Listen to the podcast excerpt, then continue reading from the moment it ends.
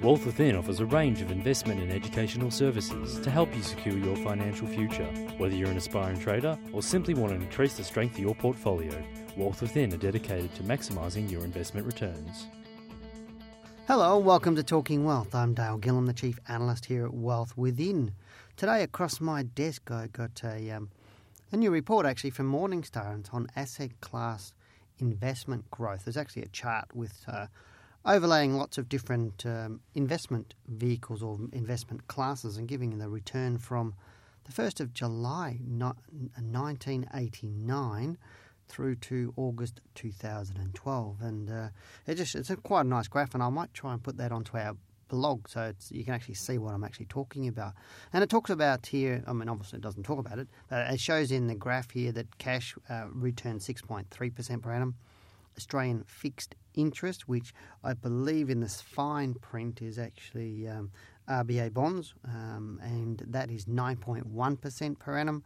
International fixed interest or hedged fixed interest international 9.3 Australian listed property that would be REITs I think REITs um, that came in at 7.5% per annum. Australian equities come in at 8.7% per annum small caps at 6.8% per annum and international equities 4.0% per annum. Um, quite an interesting graph. If we look at the, the um, Australian listed property, it says, I said, at 7.5. We see back in sort of late 2006, sort of early 2007, that was uh, way leading the pack as far as growth per annum is concerned. And obviously now it's uh, less than what Australian equities are on here. But when I'm looking at things like this, I, I look at uh, why people put them out and how we can use them as investors. And this came from a broker that sent them, sent this uh, through to us in here, and we get, quite often get research from brokers.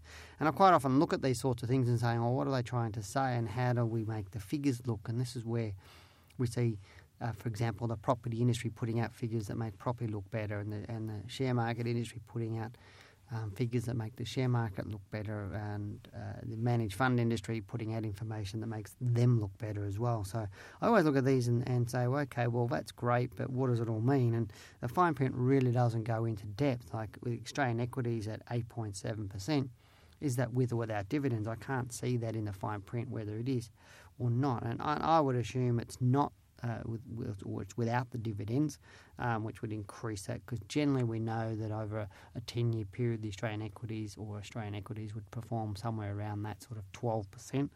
Uh, the property uh, being listed property is not necessarily um, comparable to um, investment property, direct share, direct investment property for people, so you can't compare that.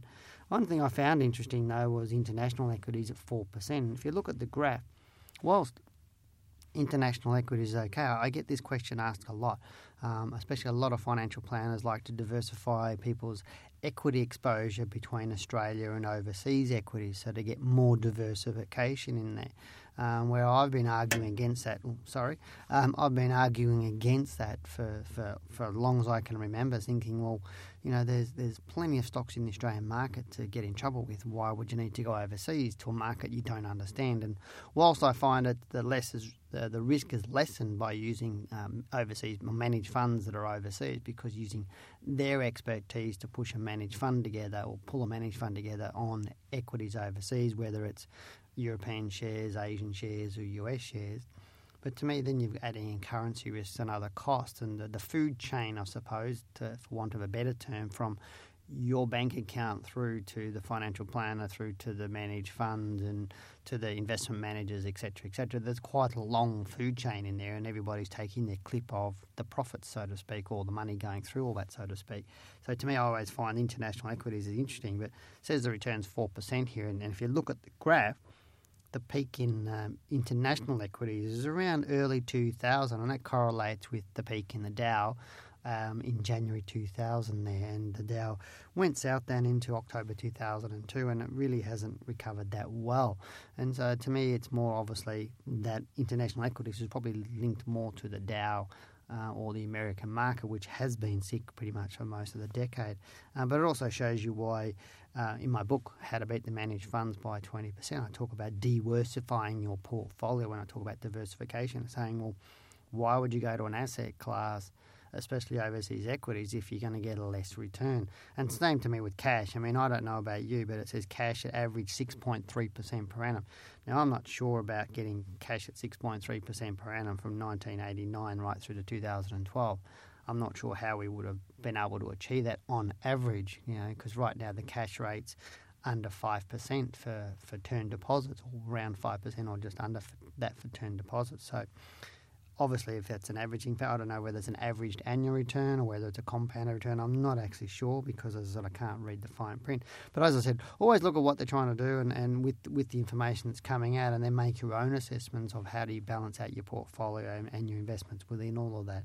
Uh, as I said, I will try and post this on our. Um, blog, so to give you a bit of an idea to how to have a look at it. But it's the Morningstar Asset Class Investment Growth from the 1st of July 1989 to August 2012. And as I said, it's quite an interesting um, take on what investment vehicles are doing uh, what at the moment. So um, I'll leave you with those thoughts. I look forward to chatting with you next time. You've been listening to Talking Wealth. I'm Dale Gillham, the Chief Analyst here at Wealth Within. Take care. Talking Wealth was brought to you by Wealth Within. To learn how you too can maximise your investment returns, call 1300 ShareTrade